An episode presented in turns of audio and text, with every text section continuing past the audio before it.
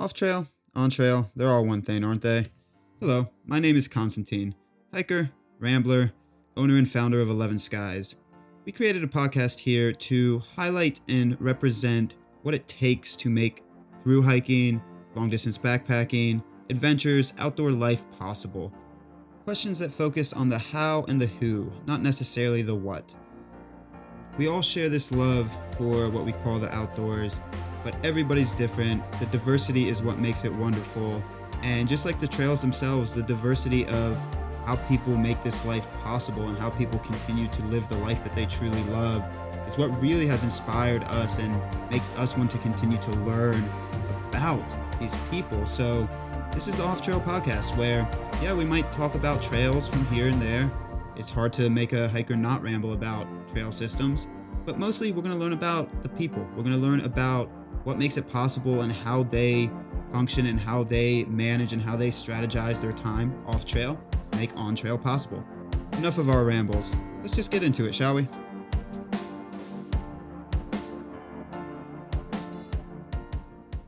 Hey folks, Konstantin here. I just wanted to pop in before we got into the meat of the show and let you know that um, we chatted this week with Aaron, who is the owner of Backcountry Foodie. And after our chat, Aaron reached out and offered us to provide all of you all a discount code to their website. And so you can access these meal nutritional plans and these meal calculators and eat healthier while you're out on trail. So it's something we really believe in. And I want to put in here as well, disclaimer, disclaimer, disclaimer. We are not being sponsored by Backcountry Foodie nor Aaron. It's just, like I said, something that we do believe in. And yeah, if it makes hikers healthier, makes hikers stronger, makes hikers enjoy the trail more, we're all about it. So we want to pop in here before the show gets started and throw in the promo code. Promo code is Off Trail Podcast, all one word. And the coupon code will give you twenty percent off access to Backcountry Foodie's website and their library of recipes, all the vittles, all the goodies, all the good, good stuff.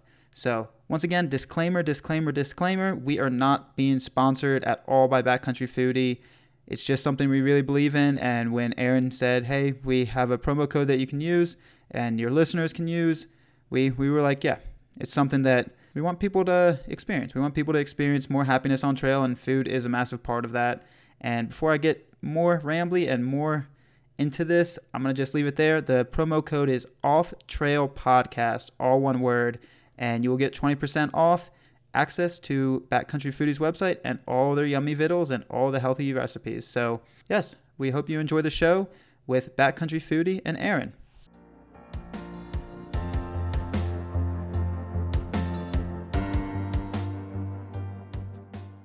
All right, welcome back to the Off Trail Podcast. My name is Konstantin, and again, two episodes in a row, I am joined by my co-host. This is Magpie. Hello, hello. Wow, it is super strange having you on, but I'm glad you're here.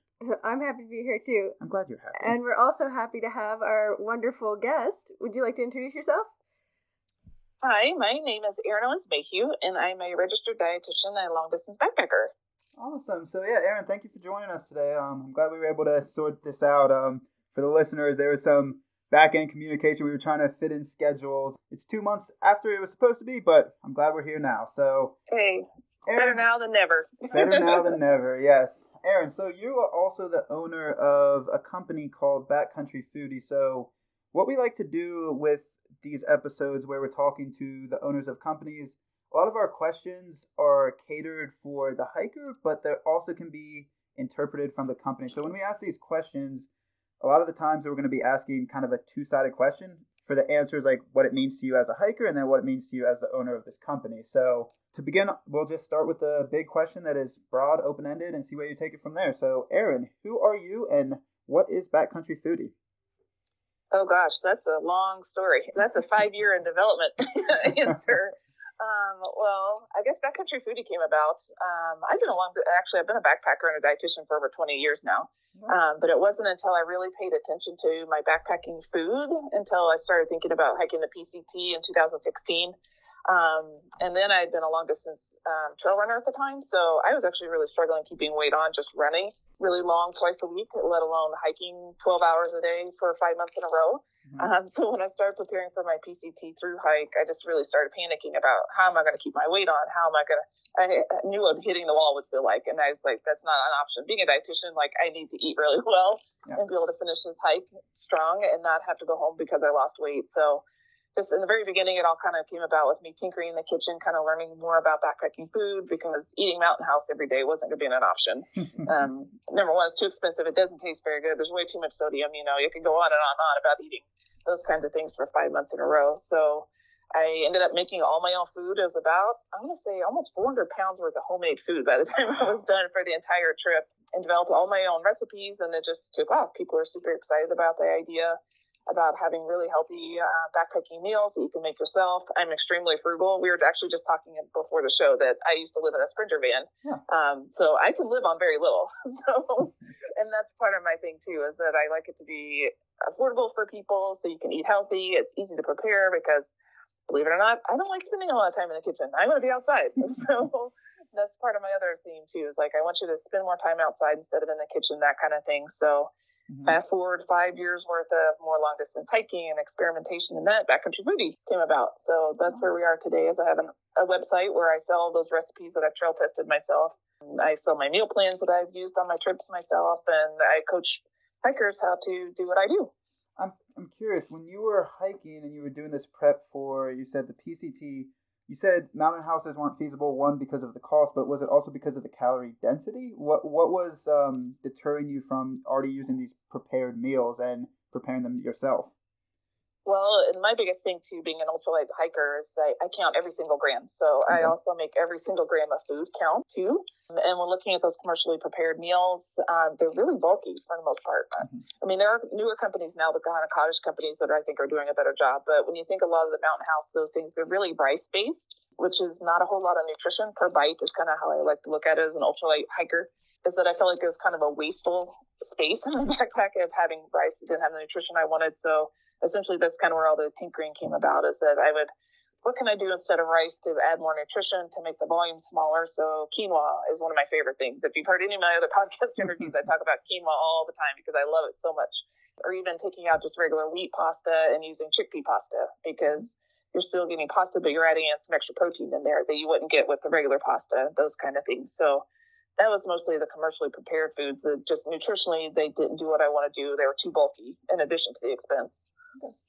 One of the things that we were checking out your website before this interview, one of the things that I was uh, excited to see on there was that you have um, someone on your staff who is involved with Health at Every Size activism. It's not not word I was looking for, but who who is familiar with the Health at Every Size philosophy. And to your point, you know, a lot of nutrition advice you can see online is all about, you know, weight loss. And I also have that type of body where it's, I'm actually actively trying not to lose too much weight. So um, maybe talk a little bit about that. Like, how is that diet requirement different for somebody who's doing a long distance adventure?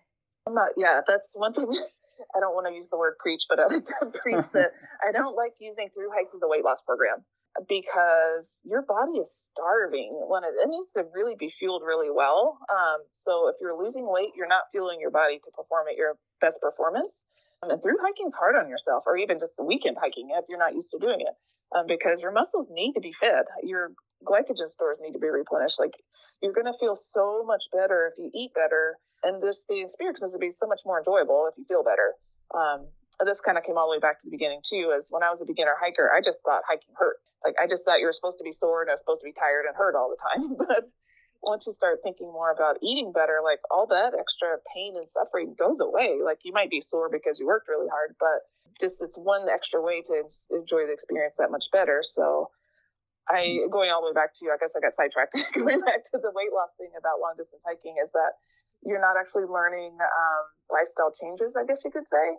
It's kind of a temporary fix. Whereas if you go back home, you're not still able to hike twelve hours in a row. You're not able to do those kinds of things to keep those calories down. So you actually have to like make some huge lifestyle changes once you get home that you can't sustain um, that you were doing on the trail. And starvation diets like lead to a loss of muscle mass. It's not actually like a sustainable, healthy way of weight loss. Right. It slows your metabolism right down. So yeah, yeah, so right. I'd be curious, because being in the running community and the hiking community, how would you, and being a dietitian, um, how would you generally view the health of thru hikers then? I, I know that's a hard question because everybody has a different health meter, but with the diet that most thru hikers eat, would you say it has more cons than pros, more pros than cons? Um, yeah, how do you generally view the thru hiking quote unquote diet?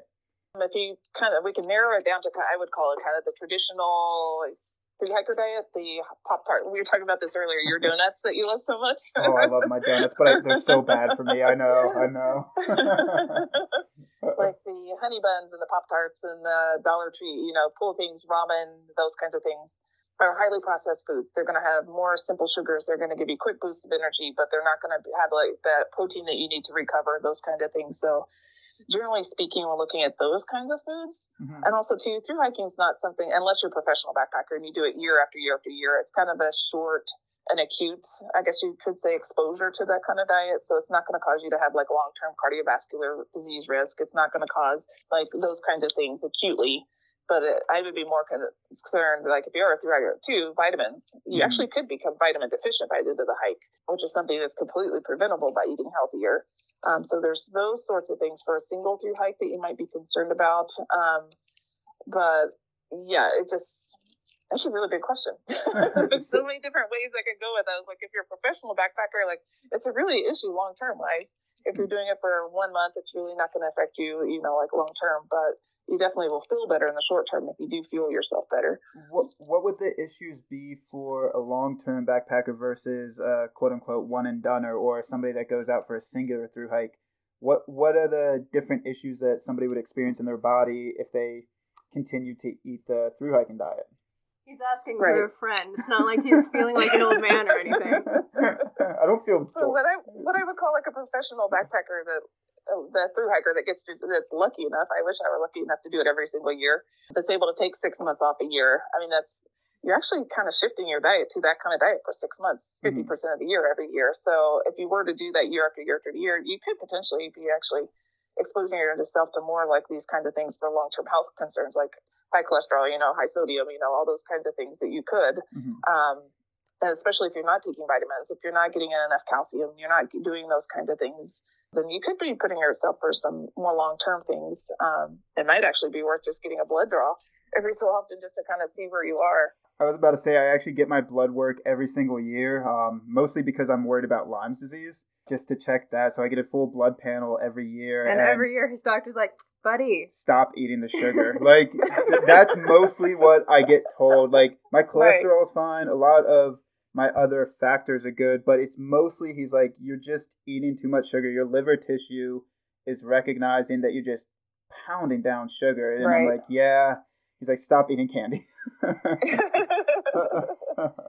even just something as simple as like iron deficiency, especially for women. Mm-hmm. I mean, there have been women that have had to go home on the P C T just because they were iron deficient, and that's completely avoidable just by eating. Mm-hmm. Um, but a lot of the thru-hiker foods just aren't iron fortified. They're highly processed foods. So it's just something that's unfortunately could be easily avoided just with some food. So my next question, you said earlier you had prepared yourself like four hundred pounds of food at home. Ooh. So there's two things with that. One is logistics. For something like the P C T, I suppose it's not that bad to do mail drops. But the other thing is, how did you manage like getting sick of the stuff that you'd prepared and knew you had coming and had to eat? Well, unfortunately, I ended up getting injured, um, so I wasn't able to eat all four hundred pounds of food. so, um, but I have since learned through other hikes that, yeah, variety is super key. And I've learned to, from that one P C T hike, now I resupply completely differently. Um, I don't close up all the boxes ahead of time. Like, I keep it very open and fluid. And luckily, I have somebody at home. My husband can help with my resupply boxes. Uh, no, that's not something that everybody has the availability, but I usually get a hold of him three days before I'm going to get to the next resupply point and be like, I'm sick and tired of X. So he shifts that to the next two boxes down kind of thing and moves things around for me. Um, so I definitely have found that variety is super important um, because you do get sick of it. Like bars, I can't touch bars after the P C T. I ate so many bars that that's just, I don't even touch them anymore. I only take homemade trail mix now that's completely different every single time. Huh. Any, any format of bars, you just have to stay away from that format of food? I just can't do it anymore. Just the thought of a bar just makes me turn my stomach. You can combine the ingredients in your mouth, but if there's a bar, no thank you. Yeah, no thanks. Like, I just don't even want to look at them. so, so circling back, I'm curious because I want to get more into Backcountry Foodie and the company and how you grew it and founded it and all that. But before we get there, I want to circle back, and this is going to be somewhat a biased question because in a perfect world, of course, you want hikers to eat healthier, like fuel their body with nutrients. But I'm assuming most people that listen to this are, most hikers are quote unquote stubborn, and that's not a bad thing. But most hikers also accessibility with the foods that they have in town. Sometimes, unless they do that plan and prep process, they're going to reach for the honey bun, stuff like that. So what would you recommend to hikers that sometimes have to do the quote-unquote through hiking diet out of necessity to continue to have their body function healthier? Would you recommend supplements? What what would you go about recommending? I'm actually going to challenge that because oh. you can eat healthy at the dollar store. I'm doing it this year. Oh, wow. Okay. I am actually, sorry, I can't through hike this year. I'm too busy with work, but I'm section hiking the Condor Trail here on the California coast. Yeah. And the only thing I'm eating are things I'm buying at the Dollar Tree. Huh. Um, so it can be done. It just takes a little bit of extra know-how, a little bit of extra creativity, but I'm eating normally. Um, believe it or not, you can get quinoa at the Dollar Tree. You can get, um, oh gosh, now I'm blinking. Like, you can get really good granola. You can get a lot of freeze-dried fruit, believe it or not. Hmm. You can get cheese there. I mean, you can get milk powder there. You can get all kinds of things there. And I've been able to eat just fine wow. and actually enjoy the food from the Dollar Tree. So it is possible. You don't have to um, eat those highly processed things. You just have to pay a little bit more attention when you're there. And avoid those honey buns the best you can and pick, like, granola bars instead and put peanut butter on top, that kind of thing. Um, But if you don't have the ability to do that or the time to kind of put some extra thought into it, definitely a supplement is going to be, I always take a supplement okay. just to make sure I cover myself because physically speaking, you can't eat the same amount of fruits and vegetables on trail just because of the format of them. Dehydrated food, you have to eat twice as much dehydrated food to get the same volume of fresh food. Mm-hmm. Um, and then the other thing about dehydrated food is it loses fifty percent of its vitamins sometimes. Wow. So now you have to like double it even more to get the same amount of vitamins you would get from a fresh ass- apple kind of thing. And that's just not physically possible. That's just the thought of eating two cups of apples per one fresh apple is just not something that is very appealing at all. So if anything, I would recommend just taking a multivitamin. Okay. One of the weird tips that I've heard, and I wonder what you think about this, is if you have to resupply at like a Dollar Tree or something, instead of getting the milk powder, get powdered baby formula.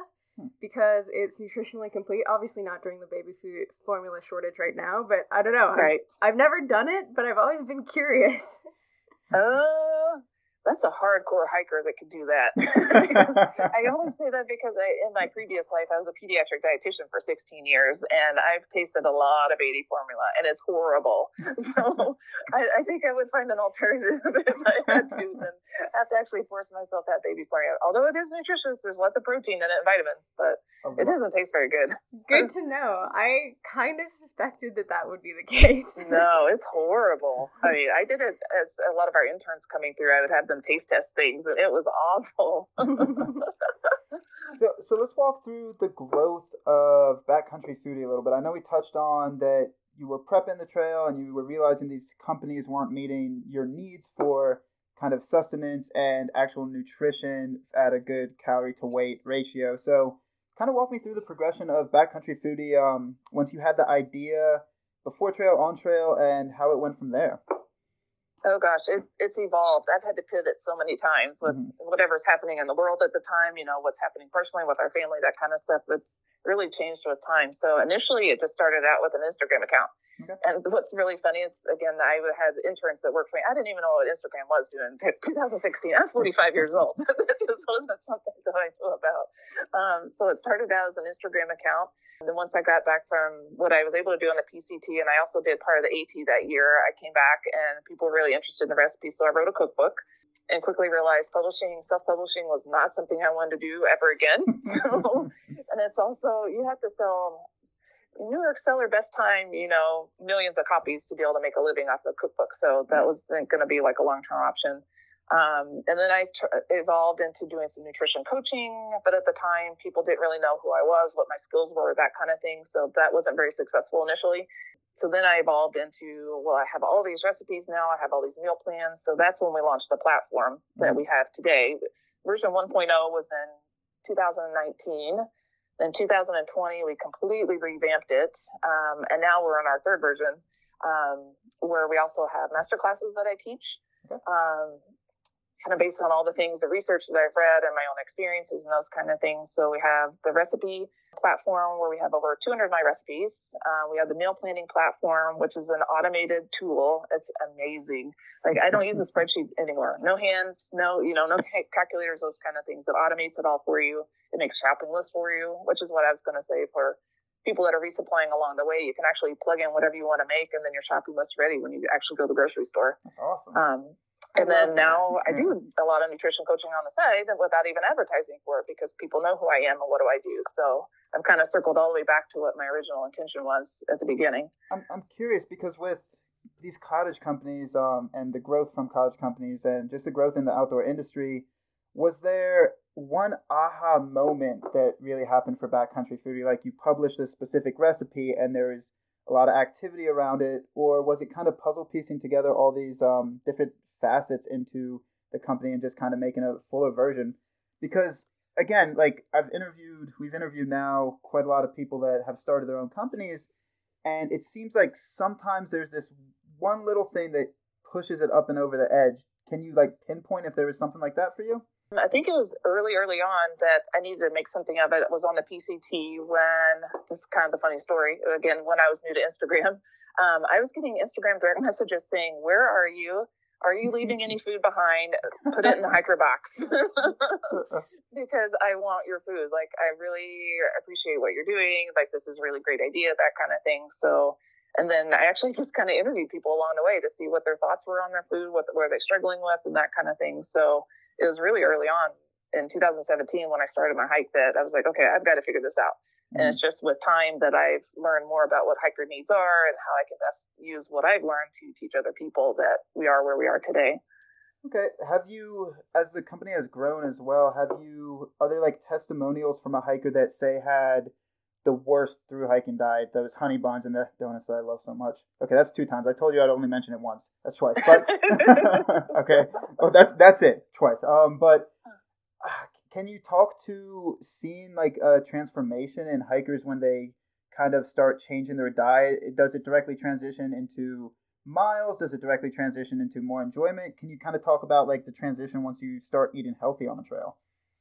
Um, I get those kind of testimonials all the time in my email. I, I keep them. I actually have fifty of them saved that I just, I look back at them from time to time as a reminder of like, people are really loving this. You're helping them feel better. Like, keep pushing, you know, when times are tough, that kind of thing. But what they're seeing, this is directly from my customers, is I look forward to my food. Oh. Um, I don't like dread that oatmeal that I have to get up and eat in the morning. Like, I actually look forward to getting up in the morning and eating my food. I feel better because I know that I'm fueling my body better in the afternoon. So, Um, I use a lot of meal replacement drinks, which is something I think that's unique that I don't know that people were thinking as much before I started really working towards all this. Um, as I have a lot of people saying, I pack your meal replacement drinks, and when I start hitting the wall in the afternoon, like, it gets me through until dinner time and I feel amazing. Whereas otherwise I would have hit the wall and probably really struggled to get to camp, kind of thing. So I'm not hearing like, I can hike twenty more miles than I used to, but just generally speaking, like, I just feel so much better. My experience is better now that I'm eating better. I'm curious if when you say meal replacement drinks, what exactly are you entailing with that? So the simplest recipe, and when hikers say they can't do it, I say, I'm going to challenge you again. The simplest recipe I have is my chocolate peanut butter shake. And a lot of people already do a version of this. It's whole milk powder that you can get at the grocery store, P B two powder, so peanut butter powder you can get at the grocery, and Carnation Breakfast Essentials powder. Mm-hmm. All those you can get in the grocery. Just put those together. The, the ratio of those that I have figured out, um, we'll make a drink. It's, I think... Gosh, I think it's like six hundred fifty calories. It's like thirty-five grams of protein, like sixty grams of carbs. It's got all the vitamins. It's got, it has like all the vitamins for a whole day mm-hmm. that you need in it. Um, just add eight ounces of water shake.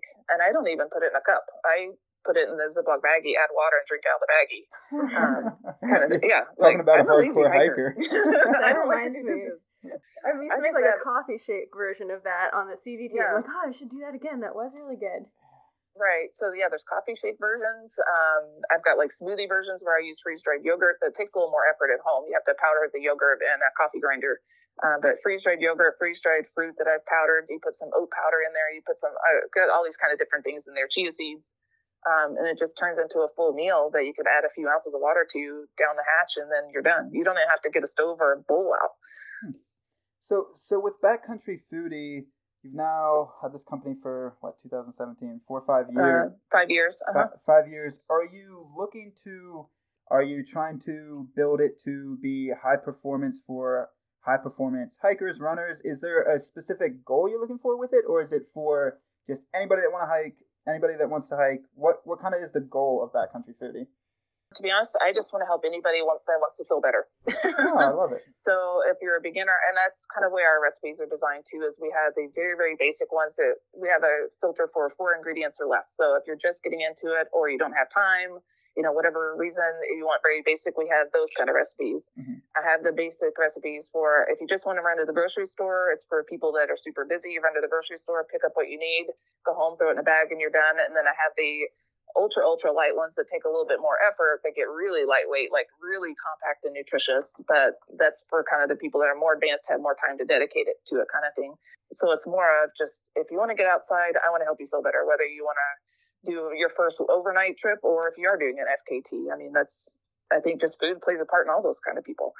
So it's very individualistic. So it, it's catered to the person and what their goals are. Right. Okay. You you can make it what you want of it, I guess you could say. It's like, we've got all the different resources for you. You just use it however that's going to suit kind of your style. Okay. And th- this is kind of a biased question, um, at least from my perspective here, is how, when you started combining your quote-unquote work and your play, did that feel like personally? So as a hiker, this is where you found like your enjoyment. As a runner, this is where you found your love. And you were a dietitian before then, but then you kind of meshed them completely together. What was that like for you? Oh, it's a dream come true. I get to do the two things, uh, the things that I love the most for a job and like earn a living. Yeah. um, yeah, no, it's just the thing that I don't enjoy is the computer work, learning how to design a web page. Yeah. Oh, the yeah, backbones of stuff. The back end things I'm not loving so much, to be honest. Yeah. the, Being able to take my love for food and my, I'm super nerdy. I'm super type A. Like I love number crunching and those kind of the science behind things. So being able to take my love for the science of food behind it and like athletic performance and combining the two of them and just being able to help people feel better. I mean, that's what can you ask for? I mean, that's awesome. Yeah, you and Magpie are one and the same. She always puts these spreadsheets out and like color oh, codes them. I'm such a oh, spreadsheet yeah. girl. Oh my God. I hate math, but I love a spreadsheet. oh, oh, add math to it and you've got me. Give me a box of donuts and I'm happy. All right, three times. So I'm curious, um, it sounds like you had a pretty athletic background, but how did you get bitten by the thru hiking bug? What spurred that for you? Uh, midlife crisis. Honestly, is I had been, like I said, I've been a dietitian for years and years and years, but I just gotten to the point where Um, unfortunately, like I had all the things I thought I was supposed to have. I was getting ready to turn forty, and but I was miserable. I had a two-hour commute each way. I hated going to my job, which was unfortunate because I hated. I loved the career. I hated the job. And just where I was in life at the time, I just wasn't happy. And I just the only way I could find my way out was like I just need to take a break. And when I asked to take time off from work, they said you had to quit. So like okay, I'm out. so so I quit, and that's just kind of how it all came about. Is I just needed to. Take some time to rejuvenate. Lo and behold, it started a brand new career. Love it. And again, this is this is my own curiosity here speaking.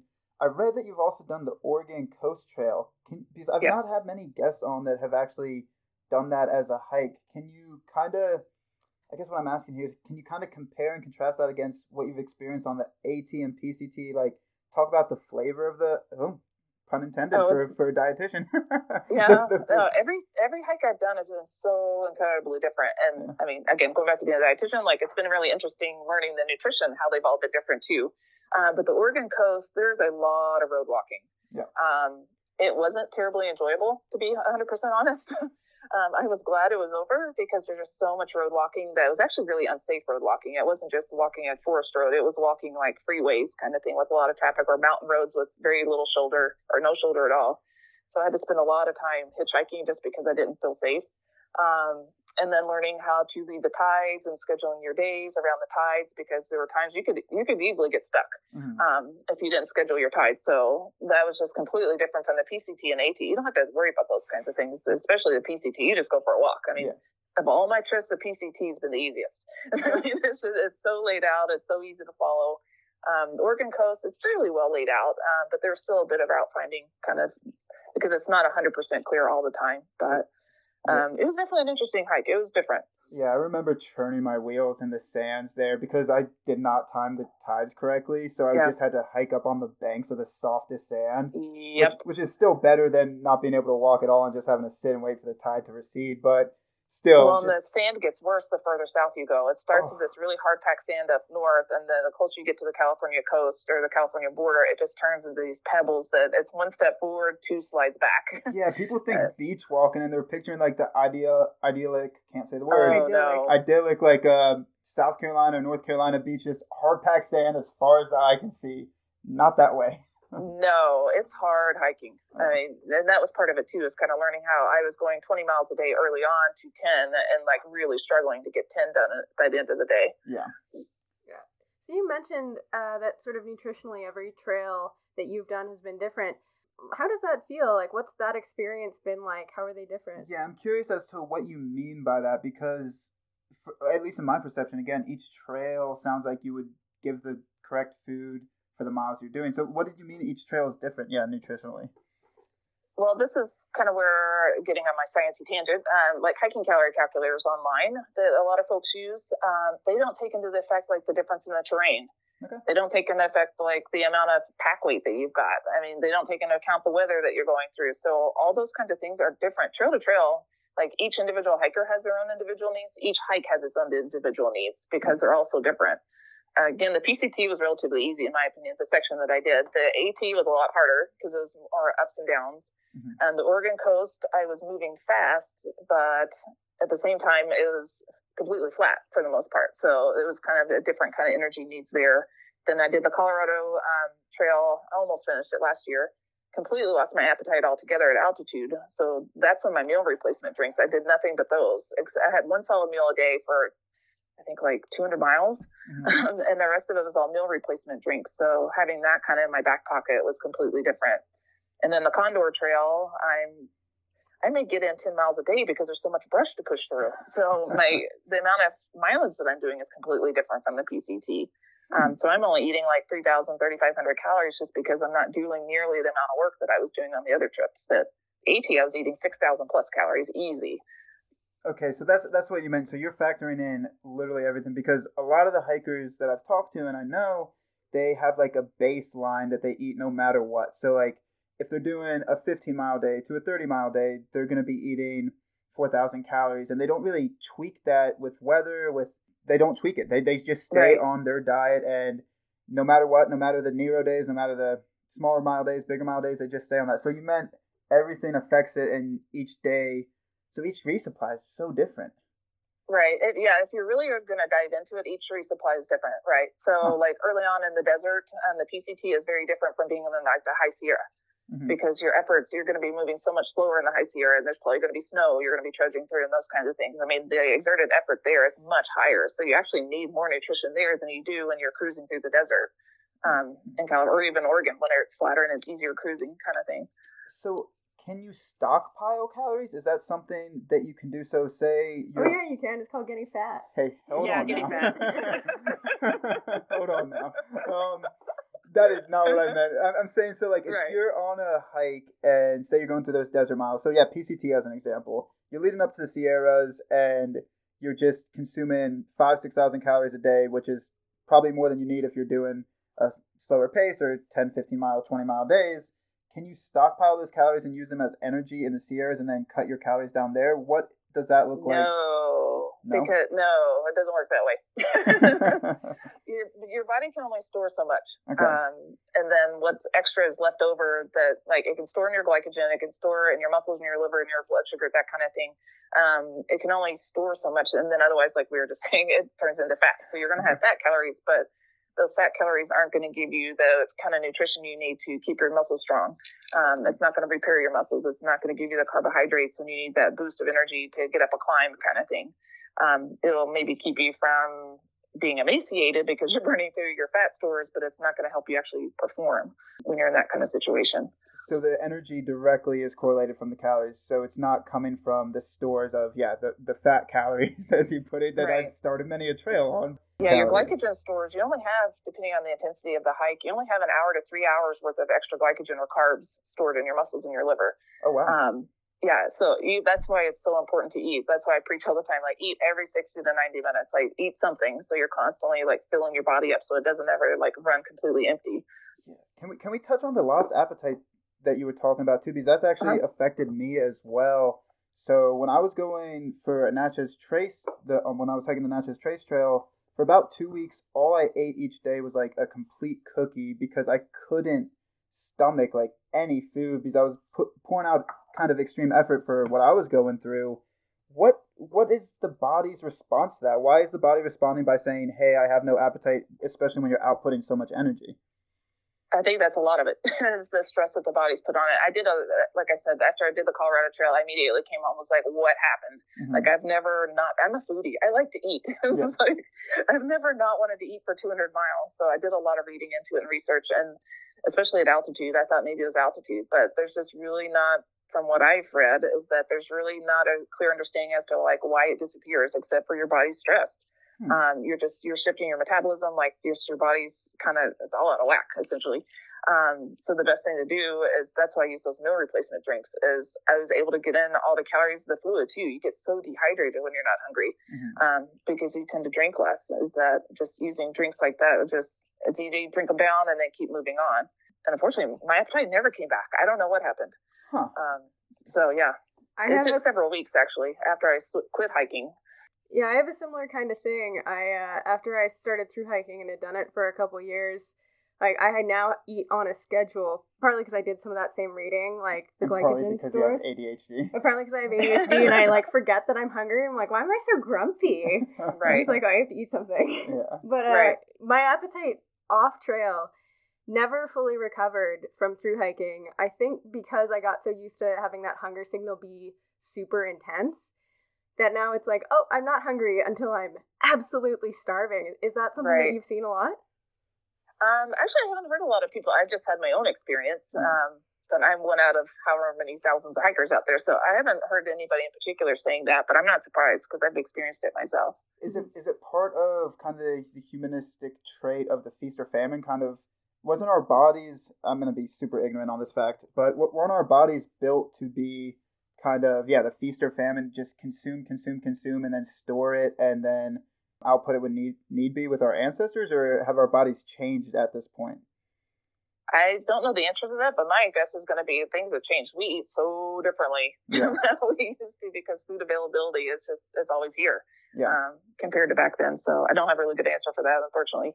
It's just, again, I have very ignorant questions a lot of yeah. the time, so I apologize about that. I don't have a good answer my, for that I don't one. know how to put a filter on my own brain. So um, tra- transitioning into this, so this is going to be another two-part question, um, again, for you as a hiker, as a person, as an outdoors person, and then also for Backcountry Foodie. So who would have had the biggest impact on you as a hiker, and then who would have had the biggest impact on you for um, starting this company, this company called Backcountry Foodie?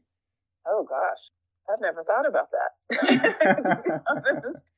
Um, I don't know who's impacted me the most for hiking. It's just one of those things that... I guess I'm thankful my, well, now ex-husband of many, many years ago introduced me to backpacking back in two thousand one, because I grew up in Kentucky where we just didn't backpack. We didn't camp. We I grew up as a competitive swimmer. Oh, cool. Um, so my athletic history prior to backpacking was completely different. I didn't even know like backpacking existed till two thousand one, like I said, when he introduced me to it. So it was that, and my very first trip was the worst trip ever, but I've continued on. So that's how it's, yeah, that's know, how it begins. Why was right. it the worst trip ever? Well, I had no idea what I was doing. I wore blue jeans. Oh. I wore a long sleeve cotton T-shirt. I'd gone to R E I and picked up, a, back then they actually had the garage sales and not just these little sale aisle things, um, a seventy-five liter backpack that did not fit. It was probably for a guy that was six foot five. I'm five eight. Oh, no. And plastic mountaineering boots. Oh, no. Talk about misery. Oh, how were your feet after that? Oh, destroyed. And I wore them for years because I still didn't know any different. I wore them until they dry rotted. How long until the next hike after that? Um, how long until what? So how long after that first experience backpacking were you like, I want to go do this again?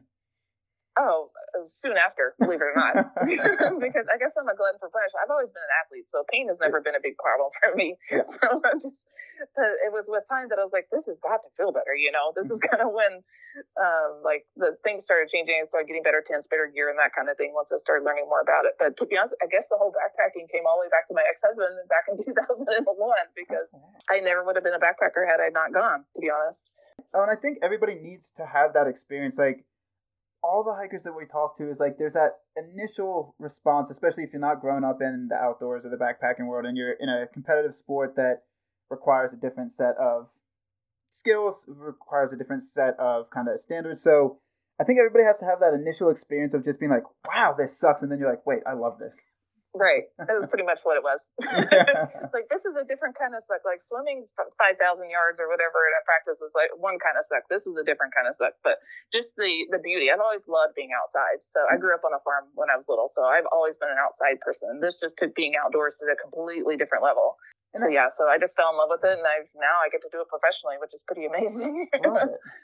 And so with the Backcountry Foodie, was there a particular person that had a big impact on how you grew that business? Did you have a role model for that, or were you kind of forging it on your own?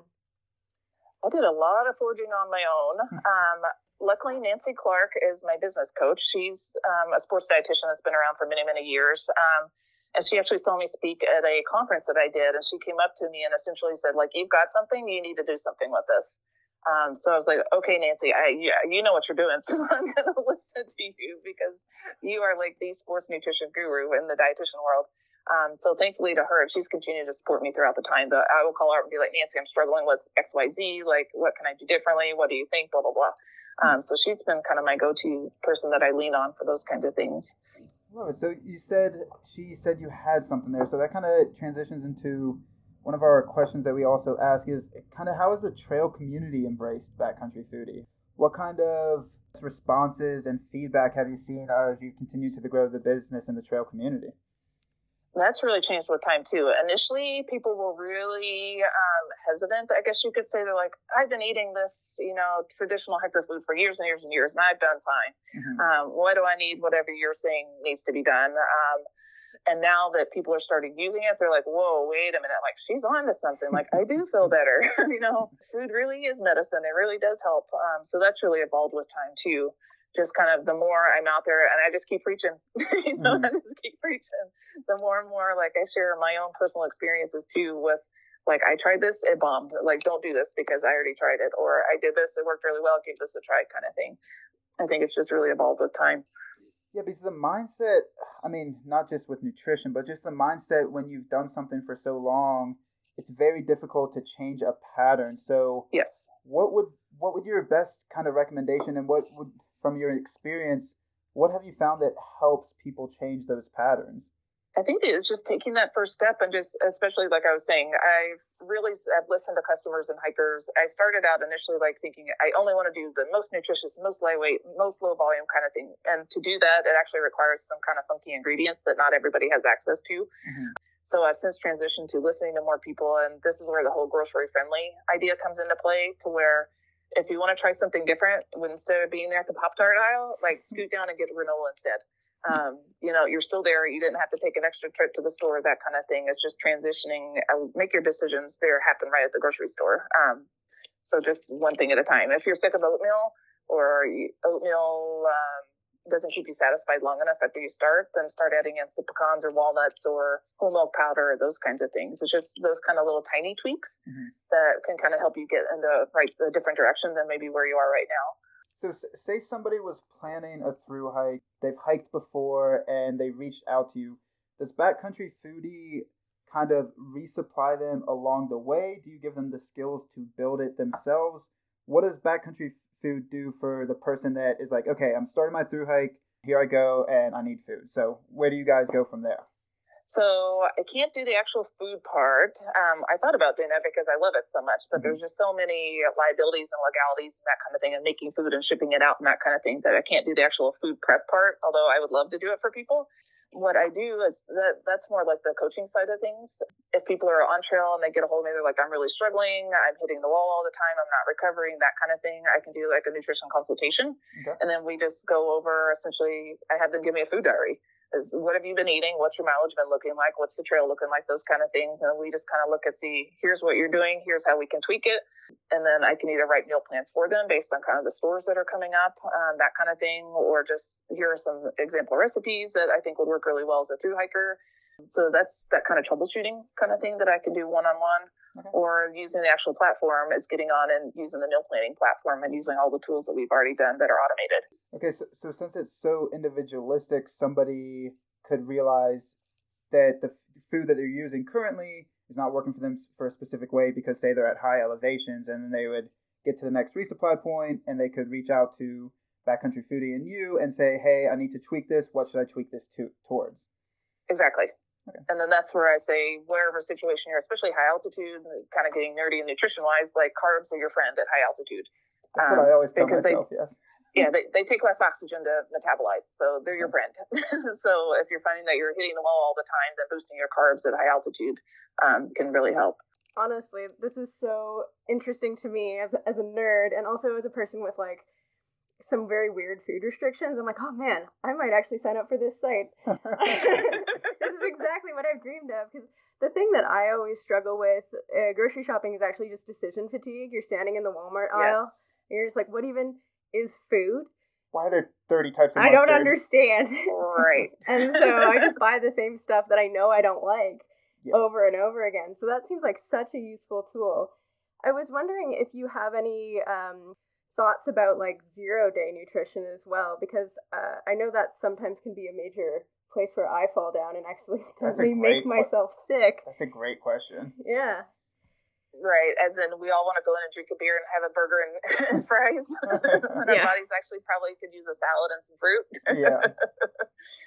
Uh, pretty much that. It's like, yeah. So that's one of those kind of things too, is going to town, like enjoy the food, but what you're eating there in that day is going to re, re- fuel your body that day, but it's not necessarily going to help you like the three days out after, that kind of thing. So even though you're like eating really well, filling up on all your nutrition, that kind of thing in town, that's going to micronutrient wise, vitamins, um, it's going to replenish you, but nutrition, like energy wise, it's not going to hold you over for a couple of days. So you still have to kind of think about your food. Cause I know a lot of people will say, I'll go into town, I'm going to like eat six thousand calories a day. And then I'm going to hardly carry any food for the next four days because it's a hard climb, mm-hmm, you know, that kind of thing. And then I'm going to make up for it in town. Um, it doesn't work that way, unfortunately. Is chugging V eight a good idea? Oh, that sounds... I don't like V eight. So I don't, don't like V eight either. I love V eight. I can't do V eight. Oh. I mean, you're going to get a lot of vitamins, I guess, if you're a lot of sodium if you need it, but... Ooh, it just doesn't sound very appealing. You might also know the actual kind of scientific thought on this is...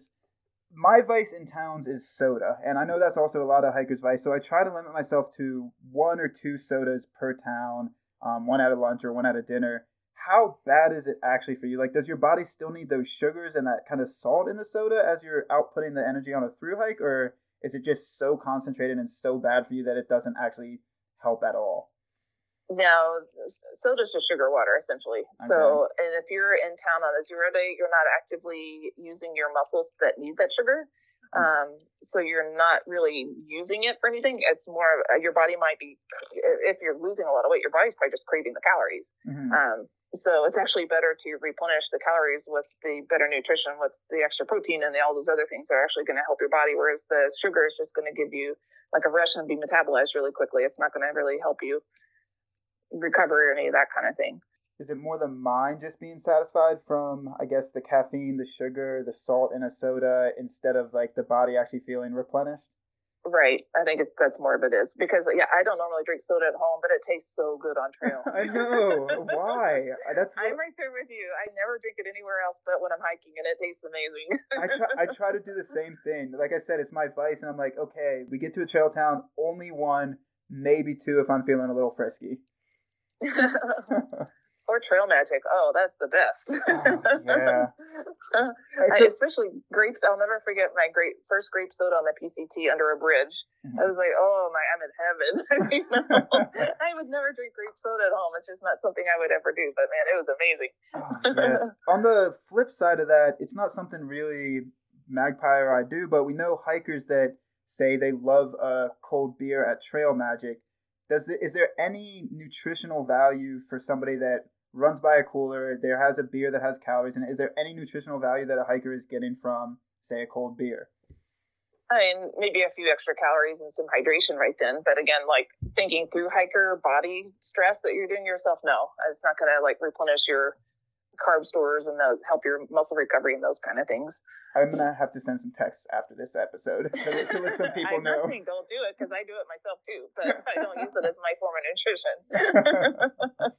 oh, I love it. So another question, um, being involved in the outdoors, being involved in the trail community, again, it's going to be a two-parter. It's for you as well as Backcountry Foodie. They might be, actually the answer might be the same, but I'm going to just ask and see where you take it. So what does the trail mean to you? That can be singular in the A T, P C T, C T, or it can be all-encompassing. So, yeah, what does the trail mean to you? Uh, the trail is my happy place. Like for most of us, that's why we do it. Um, mm-hmm. It's my, and then actually, okay, combining with the business answer, it's actually making it a little bit harder now that I do it as a business, because it used to be my place of being able to go get away from it all. You know, no text, no emails, no Instagram, none of those kind of things. It's my way to get away. Mm-hmm. Um, but now with it being a business, I have to take that with me.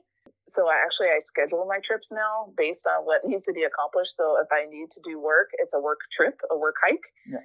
And then if there's like my through hikes, I really actually, I like to reserve my through hikes as my me time. Um, which is, I know a lot of our followers are like, oh, I wish you'd show more pictures, but it's like, I really need that downtime, that me time, that where I'm just there to myself. Um, cause that's how I replenish myself and come back fresh, and I can go back to work and do all the things that I do, I guess you could say, in the front country. But yeah, and I think about it a lot when I'm out there. It's like, I'm out here, who knows who the last person was here, you know, especially the Condor Trail. There could have been years since the last person was there. And I'm just like, I feel so lucky that I'm here exploring this place that not many people get to see. Okay. Do you want to, I'm so curious. The Condor Trail is not one that I've heard about. Um, how did you find out about it? What is it? I hadn't heard about it either until we moved here. Um, like I said, it was unexpected that we moved to Orchid, California. My husband got a new job here after we moved out of our van. Um, we were just actually on our way to a day hike, and I was on Guy in the car looking up the map, and I was like, wait a minute. There's a really long purple line here on Gaia. What is this? And usually long lines usually are through hikes, you know, when you see them on Gaia, when they're really long. It's four hundred miles long. It's through the Los Padres National Forest here on the coast. It's only been through hiked a handful of times, like straight through. I would, to be honest, now that I've done, I've done about one hundred five out of the four hundred miles, and I would never want to do it all the way through. It would be miserable. It is, it is not an easy trail um, for a variety of reasons, logistically, resupplying. Um, the first twenty-one miles took us three days to do twenty-one miles, and we were supposed to do like a four-day weekend trip. We barely got halfway. We had to bail on our very first section. Hmm. Um, it was so hard because it's so overgrown. There's poison oak all over the place. The trail disappears, then it reappears, then it disappears again. So it's I it's my first trail that I've actually been anxious to do, to be honest. I go into it not knowing what's going to happen. Is there a governing body? Is it a trail association that manages it? Or do is the Condor Trail just kind of the name for an overlapping and linking of uh, other trail systems through there? Um, I think it's just the Los Padres National Forest, um, like the ranger districts have all kind of put it together. There is a trail association, but I don't know that it's able to do a whole lot for it because it's such an unknown trail um, mm-hmm. that it's mostly the Los Padres uh, volunteers go in there and just kind of maintain it. Well, there's a lot of it that, that's not maintained. Um, so there's the really common trails, but then there's the connector trails that aren't being maintained that actually make it the through hike. Mm-hmm. Um, so there's actually a two and a half mile section that's known for having to crawl on your stomach to get through. Because the blowdown is so bad. Brush. But if you don't do that two and a half miles, it's a huge reroute all the way around. So it's either you kind of skip that two and a half miles and do all the rerouting, or you just grin and bear it and push through it. Oh, it's like the Mahoosuc Notch, but for, for two and a half miles. For two and a half miles. Yeah. I mean, it's brutal. And I, I came out with poison oak the first time, and then I've come out with scrapes and scratches, and my shirt's, you know, ripped. You, you don't wear good clothes in there, that's for sure. So, again, this might be a biased question because Magpie and I, this is kind of the trails that we've been concerning ourselves with lately, stuff that's more bushwhacky, stuff that's more route finding, that type of stuff. What kind of calorie uh, nutritional value do you recommend for people that are going for more routes and trails that aren't as open and single path trail? Are you burning more energy for doing this type of stuff? Well, that's a good question, too, because I'm experiencing that myself, trying to figure that out, because this is, the Condor Trail is very unlike anything I've ever done, so that's what I'm kind of using as the, as the testing. Um, it really is going to depend on, like, how much pushing through the bushwhacking. Is it bushwhacking that is just high-growth grass that you're kind of have to go through, or are you physically, like what I've been doing is pushing through brush, mm-hmm. like chest-high, pushing through where I'm actually, my upper body's tired from having to do so much pushing. So that kind of thing. So even though we only did eight miles one day, I still ate thirty-five hundred calories that I would normally eat on a fifteen mile day. Wow. Just because we were still on our feet, pushing and moving and carrying still the same amount of backpack weight yeah. uh, for twelve hours. Um, so it's that kind of thing. Even though you might not be covering a lot of ground, if you're physically like using all your muscles to do different things, if you're climbing, crawling, you know, up and over rocks and that kind of thing, then it's a lot harder work than just going for a stroll on a hard packed trail. So is time a massive factor then for output? So like, again, it's different type of things. Like, yeah, you're rock climbing, you're pushing through brush, but like even if you were bushwhacking in an open quote unquote field right. and there's just no trail, is it still burning the same amount of calories and doing that type of output that an eight mile day you'd still have to feed yourself compared to a twenty mile day?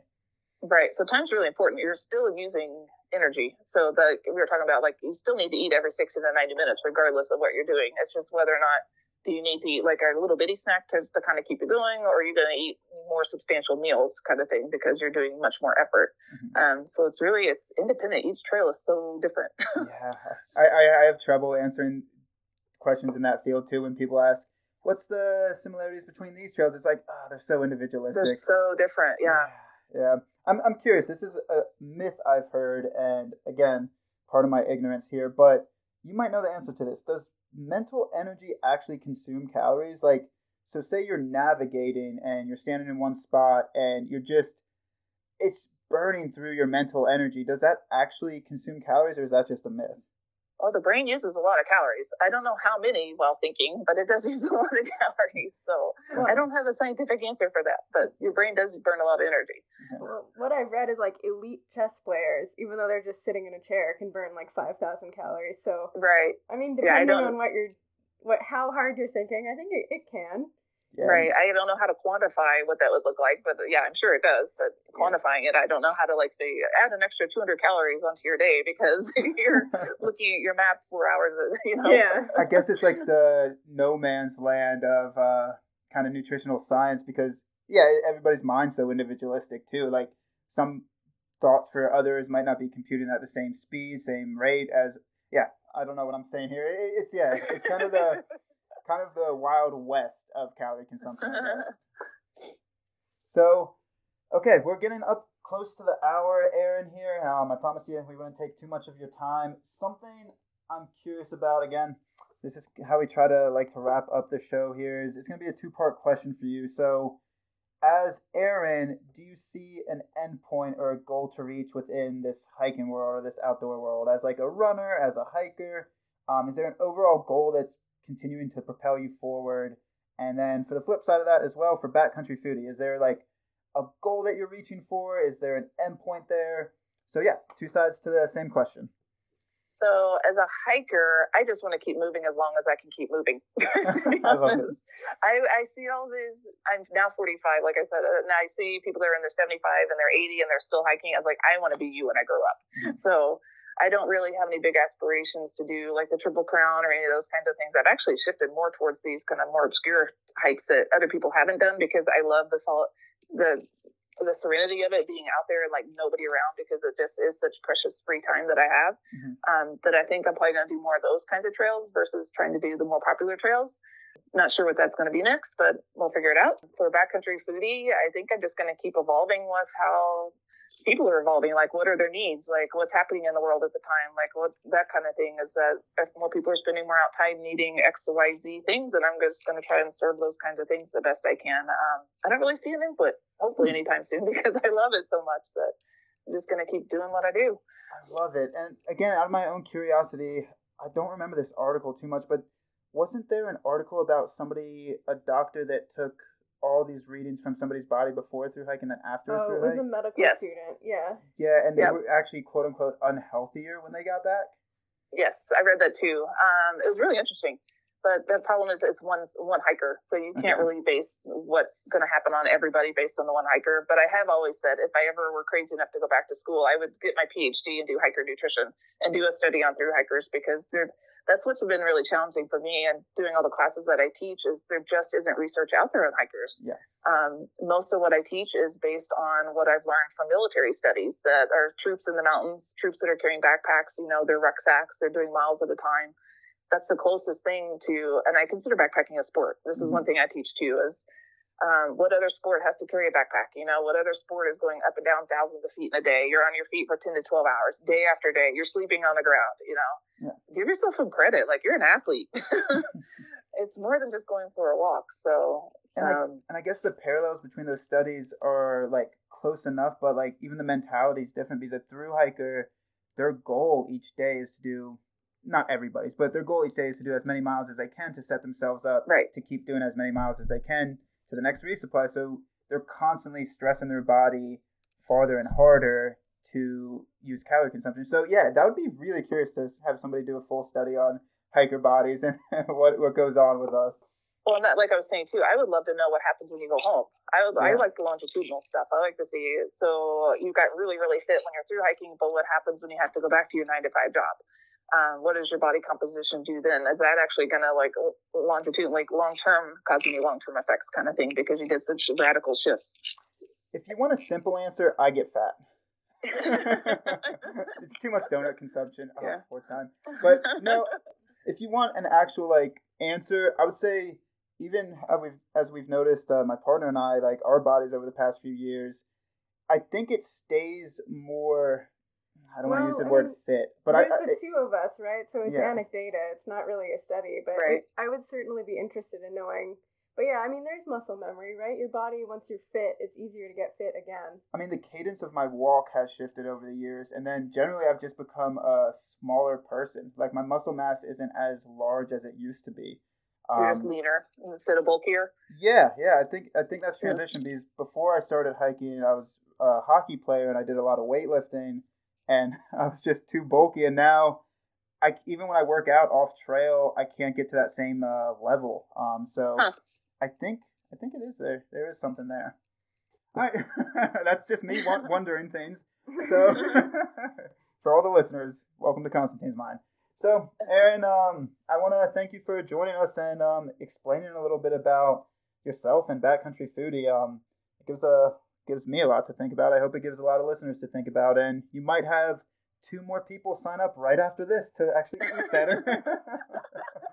Well, we just launched three brand new dehydrated tuna recipes. So I've been one of these, like, I don't like using tuna because it's so smelly and heavy and that, but I had this light bulb moment to where I dehydrated it recently, and it's amazing. It works so well. Okay, so, I'm sorry, Aaron, I can't do it anymore. How does it? I can't, I can't do tuna. My question is, how does dehydrating tuna make your house smell? Oh.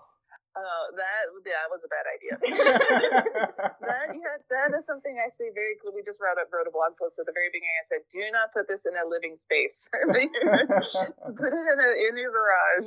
Oh man! And have the fans running. But it does work really well. It really kind of squishes it down and makes it super lightweight and all those kind of things. So yeah, we're gonna have to check out and learn more and get into your website more, but. People want to do that, we're going to give you the floor. Um, where can people find more about you and sign up for Backcountry Foodie? Yeah, the platform is yours. So we're at backcountry foodie dot com, and I'm on Instagram, Facebook, and YouTube. Same thing. Just search for Backcountry Foodie, Google me, you'll find me.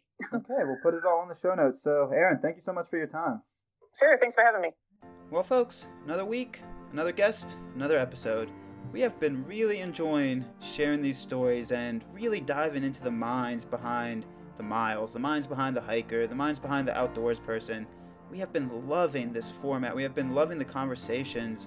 So, yeah, as this show has continued to grow, we have been really loving being able to share all these stories. So, if you all really enjoy this show, this episode, this podcast, we would love to hear from you. So, please, if you are able, go to Apple Podcasts and leave us a review, leave us a rating, and let us know. Let us know how you are enjoying the show so we can continue to share and we can continue to spread these stories as we dive into the who and the how, not necessarily the what, as we get to take a look into the minds and really see what makes these hikers tick, really see what makes these hikers, these outdoors people, these climbers continue to want to live a life of adventure. So yeah, please leave us a review over on Apple Podcasts. Like, subscribe, every little thing really helps us and fuels us to continue to share these stories and to continue to let us have these conversations with more amazing people. And as always, if you have a suggestion, if you know of somebody that you really want to hear on the show, or you yourself want to be a guest on the show, please email us at off trail podcast dot com or visit our Instagram page at Off Trail Podcast and communicate with us through there. Send us a message, follow along, get updates on the new guests that are coming out, the new episodes that are coming out. We would love to share your story. We would love to hear from you. Any suggestions, any guests, all are welcome. Hope to see you next week on and off trail.